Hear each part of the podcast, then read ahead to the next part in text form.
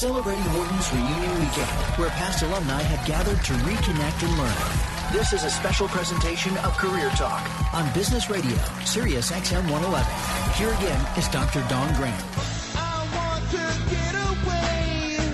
I want to fly away. Yeah, yeah, yeah. Welcome back to Career Talk on Sirius X M, Channel one eleven, your Career Insider. We are on Business Radio, and we are powered by the Wharton School. I'm your host, Doctor Don Graham, the Career Director for the Wharton M B A program for executives right here in Philadelphia. I'm also a licensed psychologist and former corporate recruiter, and we are back on our special Wharton Reunion Radio. So if it's ten a.m. Eastern Time and seven a.m. Pacific Time, very early, we are live taking your calls, eight four four Wharton, eight four four, nine four two, seven eight six six. And we have Dream Team in studio, Michelle and Dion. Um, eight four four Wharton, eight four four, nine four two, seven eight six six. So we are here with Kelly Breslin Wright, who is in studio all the way from her home in Seattle. Good morning, Don. Yes. So um, Kelly is retired from Tableau Software as an executive V P of sales after a twelve-year run where she helped them grow to a multi-billion dollar public company. As a key member of the executive team, she now does board work, advising and speaking, and is an executive advisor to Dropbox. So you're, you're involved in so many things. You have a past in Bain, McKinsey, Bank of America, and of course you earned your M B A from the Wharton School, and you're back celebrating your twenty-year anniversary. Congrats. Uh, thank you. I am. It's very fun. That's exciting. And you are also on the committee, the reunion committee, so you're very involved. I am. We're trying to get a lot of people here. We well, actually have the record for most attendees ever for the twentieth reunion. Well, that doesn't surprise me because you're at the helm, so congratulations on that. So um, how is it to be back on campus? It's so great to be here. It's very nostalgic, and it's fun being able to reconnect with all of my classmates. Mm-hmm. So so how did you end up pursuing a career in sales? Oh, sales. I, I've pretty much always been a salesperson. Back to my childhood, I was the one selling all of the cookies and uh, doing all all of the brownies and the cookie doughs. And And I just, I loved selling. And in college, when I was an undergrad, I actually worked for a company called the Southwestern Company, and I ran my own business for four summers in college selling educational books door to door. Wow. So that's that's hardcore, like, ground root sales. That is by far the hardest job I've ever had. Talking to people all day long, fourteen hours a day, door to door, and dealing with people slamming the doors in your face all the time. But people aren't always excited to see you when you're door to door. Okay, so I have to ask you about sales because um, I'm an introvert, and that just sounds awful to me. God awful, knocking on people's doors. I had to do it as a Girl Scout, if I recall, and it was the worst, trying to, to sell those cookies or things like that. And I, so you must be an extrovert by nature. Well, I definitely am an extrovert. I don't think you have to be an extrovert okay. to be in sales. So. so so tell us what qualities you feel like make a great salesperson. Well, salespeople have to care about the other person's story. So I think a lot of sales is about communication. It's about understanding what motivates the other person. And the reason I love sales so much is because every person has a unique story. And it's fantastic to be able to talk to so many different people, be able to connect with them, under, understand their story, and then try to help them solve whatever their issue or problem is. And so you can be an extrovert or introvert and go around about it in different kinds of ways, mm-hmm. as long as you have that communication and connection ability. I love that because we talk about networking a lot on the channel. And in some ways, that's very much sales because you're building the relationship in, in your definition of sales. So I want to think about people who are maybe – one of the things I think is awesome about sales that you don't get in a lot of other careers is the ability to kind of write your own compensation in certain ways. The better you do, the more you get compensated. And so I think it's a very lucrative uh, profession, but I also think people who are risk averse may avoid it for that reason. So um, as people are thinking about going to sales, you've probably hired a number of people. What do you look for when you hire people into this role? Well, salespeople, I think, one, they have to be curious. You have to be naturally curious mm-hmm. to want to understand what the other person's motivation is. So curiosity is really big. Uh, two, communication skills are really important. I think three, hard work, because sales is hard. And whether you have a weekly quota, daily quota, quarterly quota, annual, whatever it may be, you're always resetting down to zero. And then you control where your destiny is. It's different in that when you're in sales, you have to pay attention to the product or service you're selling, of course, so that's going to help you. But it's really all how much you can do. So you have to be a self-starter and independently motivated. Mm-hmm. Do you have to love the product or service?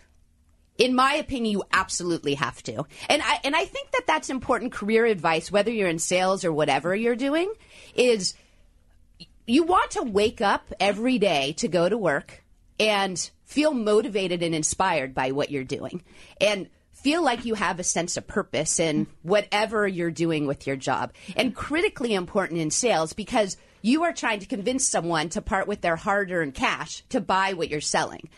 If you aren't convinced in it, uh, it's going to be very, very hard to convey the value of what you're selling to someone else. So I think you absolutely not only have to believe in the product, mm-hmm. you have to be really passionate about what you're doing.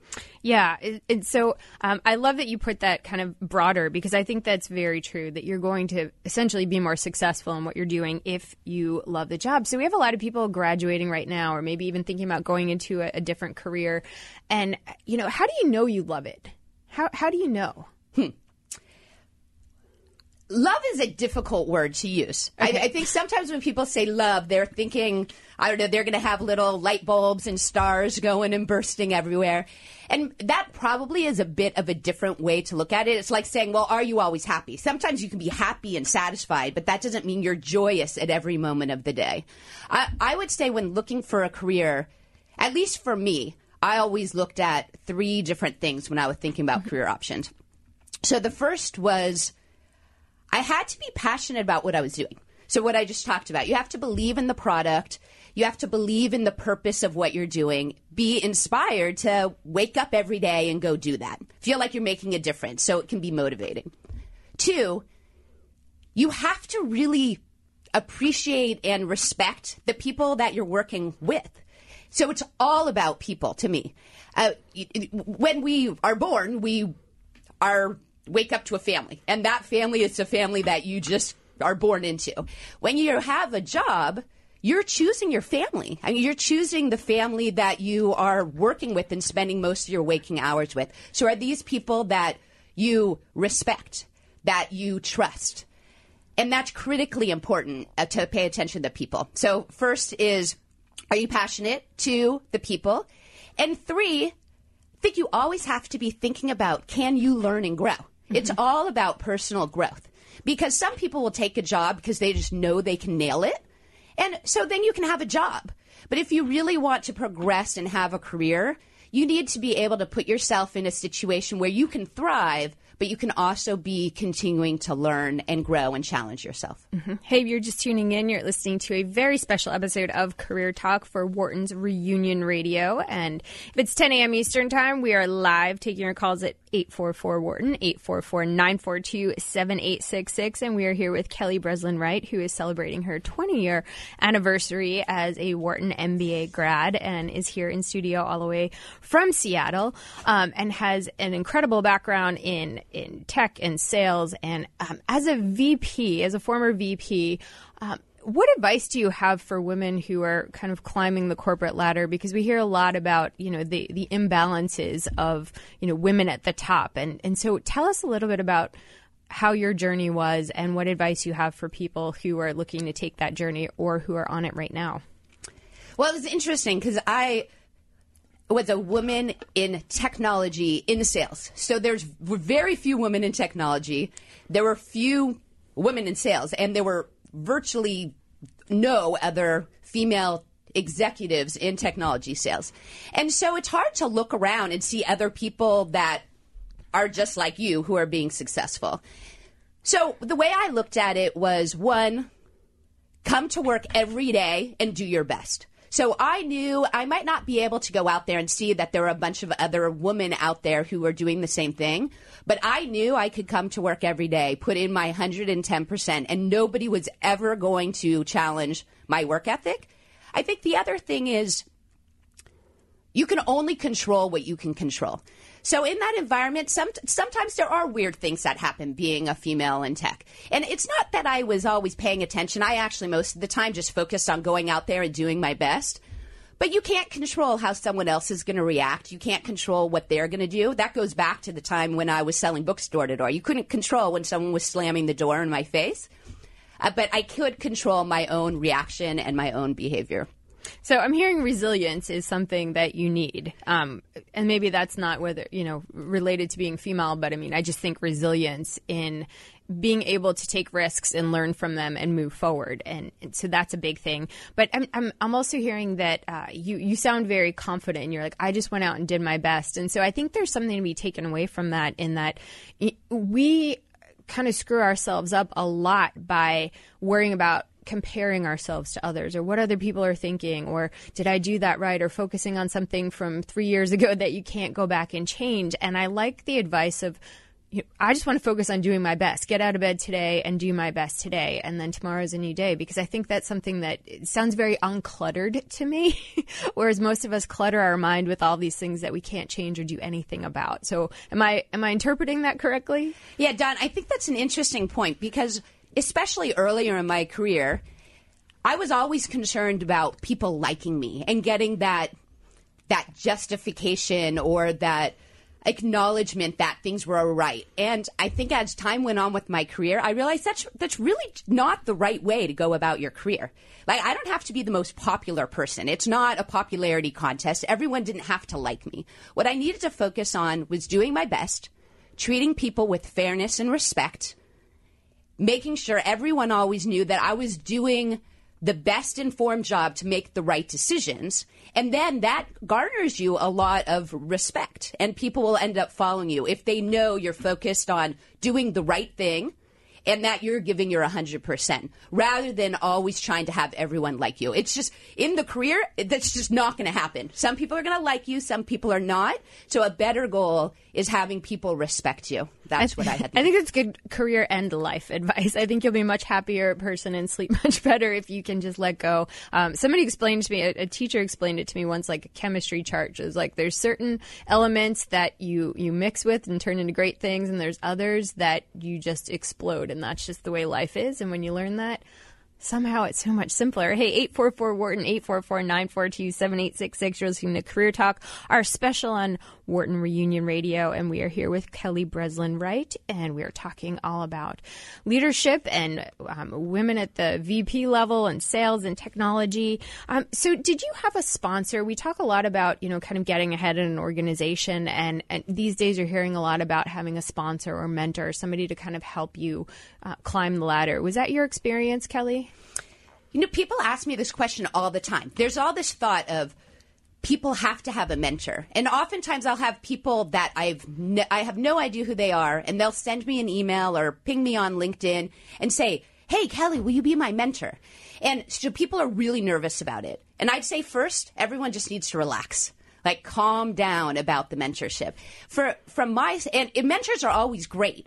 The thing is, for me, there were not tons of people I could go look at that were on the path to do what I wanted to do. So I took a different approach. I thought, well, I need to have mentorship, but rather than having only one sponsor that you follow for twenty years in your career, which is really hard to find, figure out what it is that you need at that moment. So at different points in my career, I might have needed career advice on a specific issue, or maybe I need benchmarking to how to do my job better. And I would ask everyone I know, who is the absolute best at this one specific thing? And then I would proactively go talk to those people. And so I ended up kind of collecting a whole bunch of different mentors at different points. And I think that leads to the importance of networking too, because then you build up a whole collection of potential network and mentors. And then if there's someone that you actually really connect with, then you can continue to go back and have more of a mentorship and sponsor.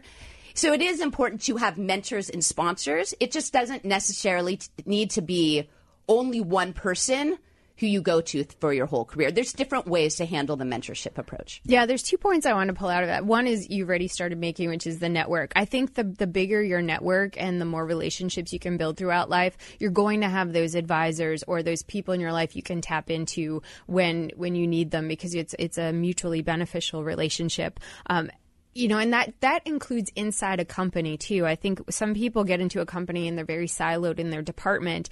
And what I always encourage them to do is, is reach outside your department. Get to know people in, in H R and finance and accounting and the mailroom and all of these different places, because your life will be infinitely easier if you have contacts in these places who you can ask advice or share information. So I love that part of it. The other part is something very important, because a lot of people ask, how do I get a mentor? How do I ask somebody to be my mentor? And I, as you pointed out, I don't think it works that way. You really can't. It, it's it's it's something that sort of develops over time, over a relationship. So can you help people understand if they're looking to, maybe they're in a point in their life where they realize this is going to be helpful? How do they even start like looking for building those types of relationships with maybe individuals who are a little bit more career experienced than them? Hmm. Well, there's really two ways I think that you can go about it. One is there might be people that you've interacted with already where you respect them, you think they have really good experience and ideas, and you can reach out to them either by email or phone call, or just if they're in your company, you can drop by their office and just say, hey, would you mind if I have fifteen, fifteen minutes to be able to bounce some ideas off of you? So asking people for hour, or can I meet with you an hour every week or every month, is a bit too much to ask of someone when they don't know what you need. You just need a little bit of time. And then if you connect and things go well, you can ask for some additional time.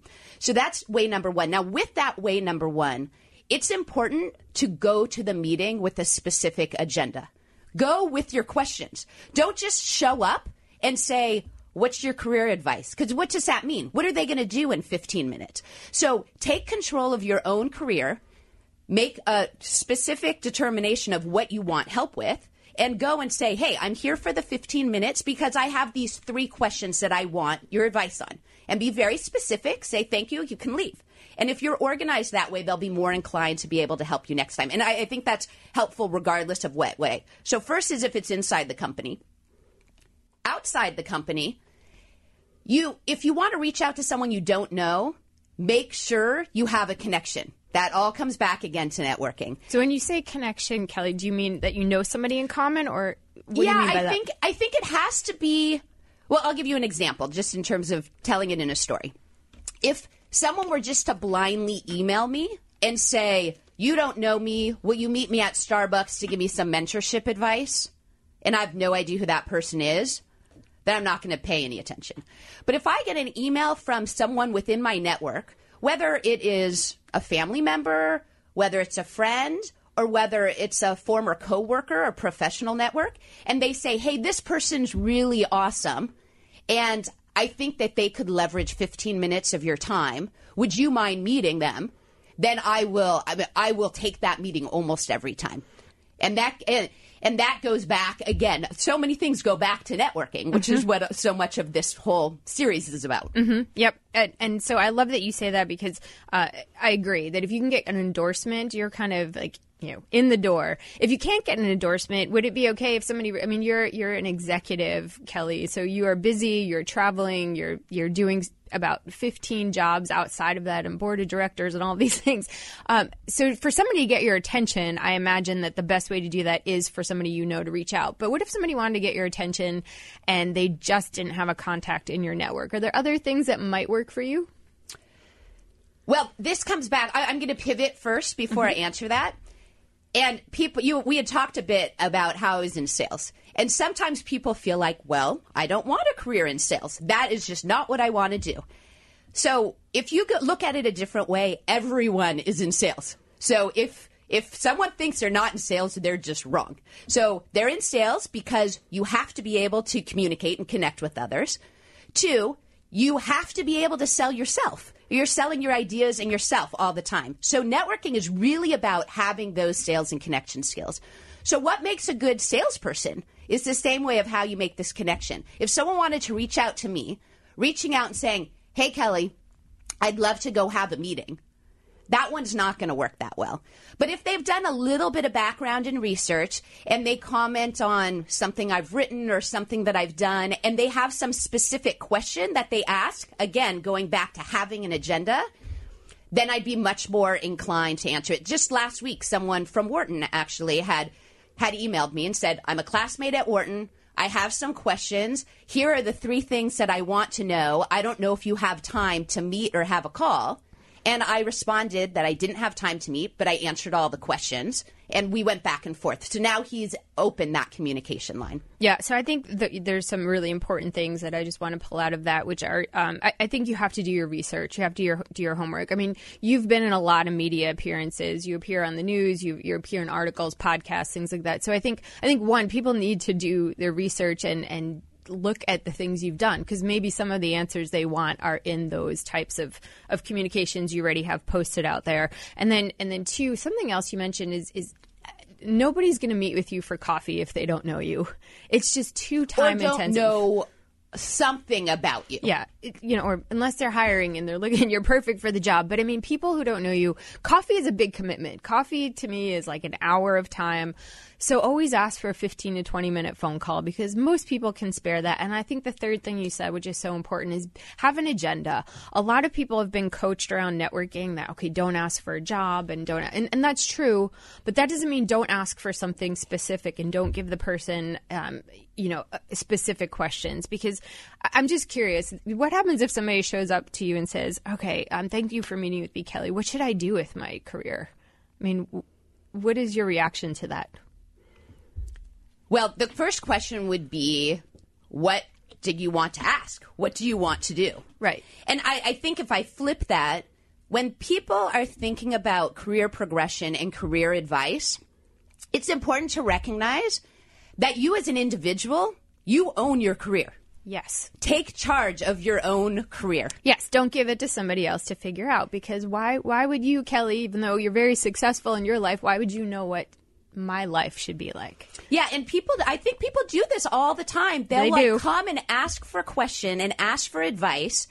And it's fine to ask for advice, but I don't know what your career objectives are. I don't know what your career goals are unless you tell me.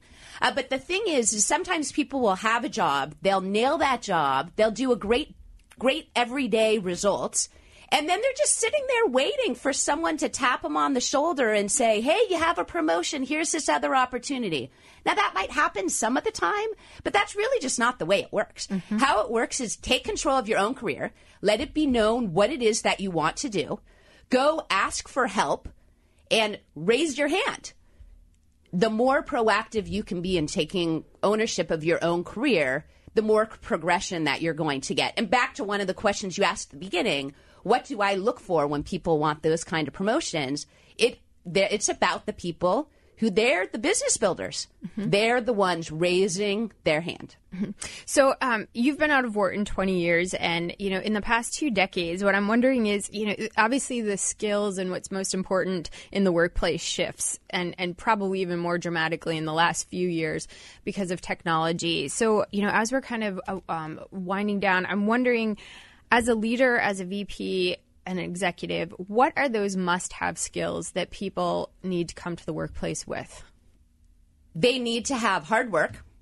They need to have communication skills. Define that for me, because that that's a very vast thing. So when you say, because that has changed a lot mm. with social media. So I mean, when you say communications, what are what are you looking for as a V P when you when you're looking at maybe um, hiring people, or you know, teaming up with people? I, and there's a whole bunch of ways that you can think about communication. I mean, there are, are you a good writer? Are you, are you, can you do a speech the, in a good, productive way? And that's all important, but that's not really what I'm meaning. With communication is, can you actually build com- connections with other human beings? Can you be empathetic? Can you be a good listener? Can you have that give and take? Mm-hmm. Can you be operating with other people with the level of humility? That might be a little different than communication, uh, but that's so important, to be able to communicate with humility and empathy, so you can really focus on having a two-way communication where you can hear and process what the other person is saying. It's not just about one-way speaking at and communicating at. It's being able to have productive dialogue. So you're talking about relating, essentially building relationships. Yes. So, okay, so hard work, um, building relationship skills, any any others? I think having some flexibility, as what we talked about before, adaptability and flexibility. You're going to be thrown things all the time uh, within a career environment or within a life environment. and you're not always going to be able to predict where it's going. So you want to go on a path, but you need to be flexible to take things as they come. I think the other part is I always look for someone that's a risk taker. Mm-hmm. So if someone's always playing it safe, they might be good for some specific roles, but the people who are really going to thrive, they're the ones that want to continuously learn, continuously challenge themselves, to branch outside of their comfort zone. So you want to be able to build on where your strengths are and what you're good at, but you need to be able to have that continuous growth, growth and learning and push yourself outside your boundaries.